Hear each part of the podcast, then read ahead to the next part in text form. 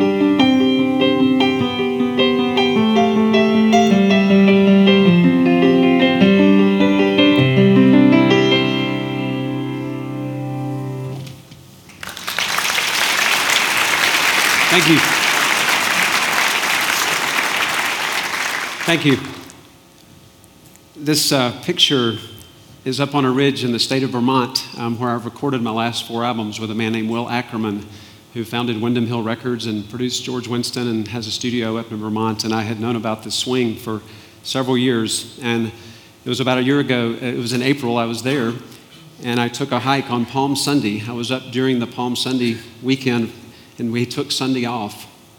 And I went up, and um, on the second take with a timer on a camera, this happened um, by myself, just me and God.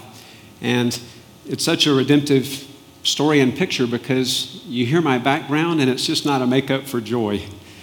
Uh, chemistry, MBA, financial planning.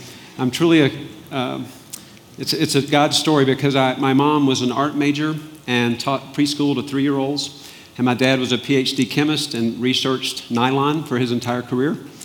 And I'm the, I'm the confliction of art and science. Um, so thanks to my mom and dad. And it was middle school when I wanted to quit because I was playing basketball and baseball. Thought piano was sissy for a boy. Um, but they got me over the hump um, to, to keep taking lessons. And what happened was, if you had stopped by our house when I was in about the eighth or ninth grade, this is what you might have heard.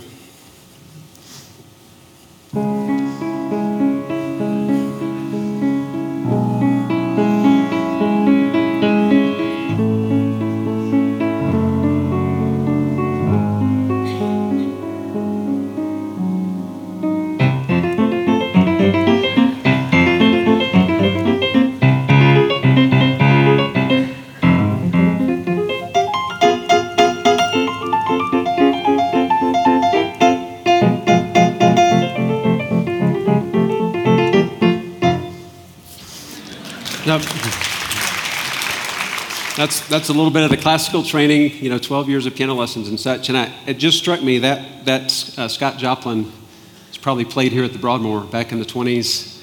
Um, what, wouldn't that have been neat to hear that on a piano here back when this was a new hotel? Um, but what happened was I, with that training, I, I, write music by ear. I started at age 14 and started writing a lot of songs.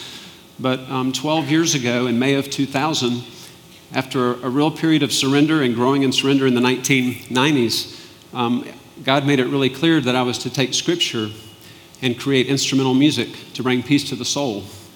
And initially, it was for my walk with Him, just to be closer to Him. But people began to hear it, and I began to share it at church as an offertory. And a CD happened, and then another one, and another one. I had three while I was a financial planner. Um, and this verse is very special to me. I want to show you how the scripture can become a melody if we'll look at Philippians 4, where it says, Do not be anxious about anything, but in everything by prayer and petition with thanksgiving, present your request to God. And the next verse is so profound that then the peace of God, or and the peace of God, which transcends all understanding, will guard your, our hearts and minds in Christ Jesus. So I took the first part of that verse Do not be anxious about anything do not be anxious about anything.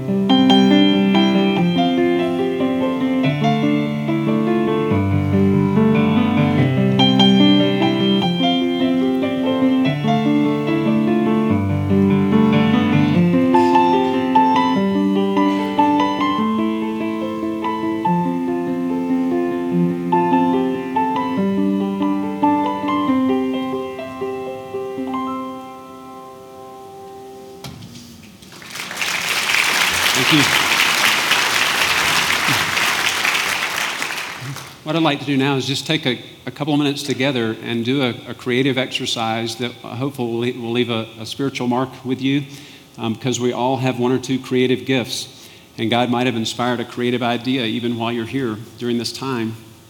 So if I could randomly have just a few people give me, give me one word or two words, they can be spiritual, but they don't have to be. It could be flowers or, but just if I could just have a word from about two or three people and just um, call something out to me. And I want to make up a melody from these words, and I want it to inspire you to remember to be creative and to nurture your creativity in your life.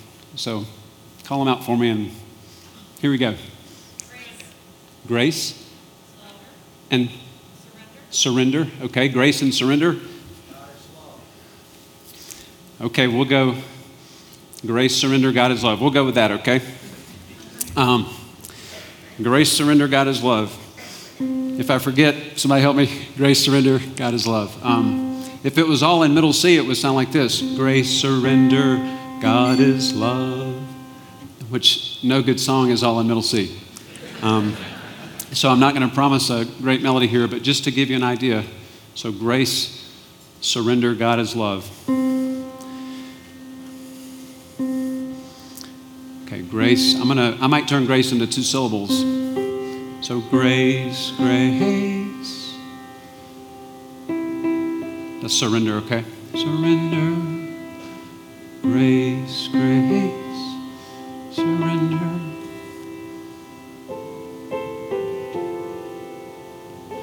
God is love. You hear that? So, listen for grace, surrender God is love, okay? And when I add the left hand, it gets a little more interesting. So here we go.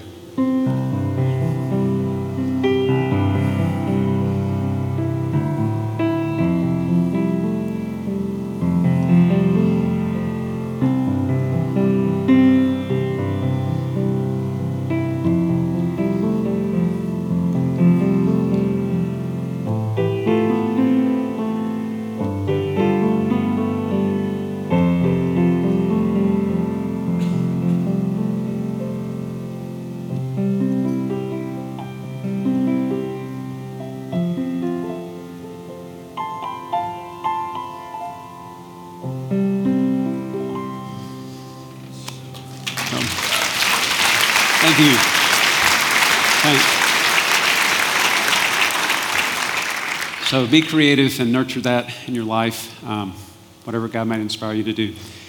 Well, this next piece uh, to, to, close this time is uh, very special to me. Uh, there's a story that happened after the album last June. Um, I was invited to go to Toronto and be on television in Canada. It was my first time ever to go out of the United States with Music to Light the World, so I was really excited, and it was going to reach a lot of people in Canada for the first time. And on Saturday, when I was going to check in for my flight, I got the prompting because I was flying out Sunday afternoon and going to be on this show on Monday and come back Monday night, Atlanta to Toronto. When I went to just check on in, it said, enter your pass- passport number.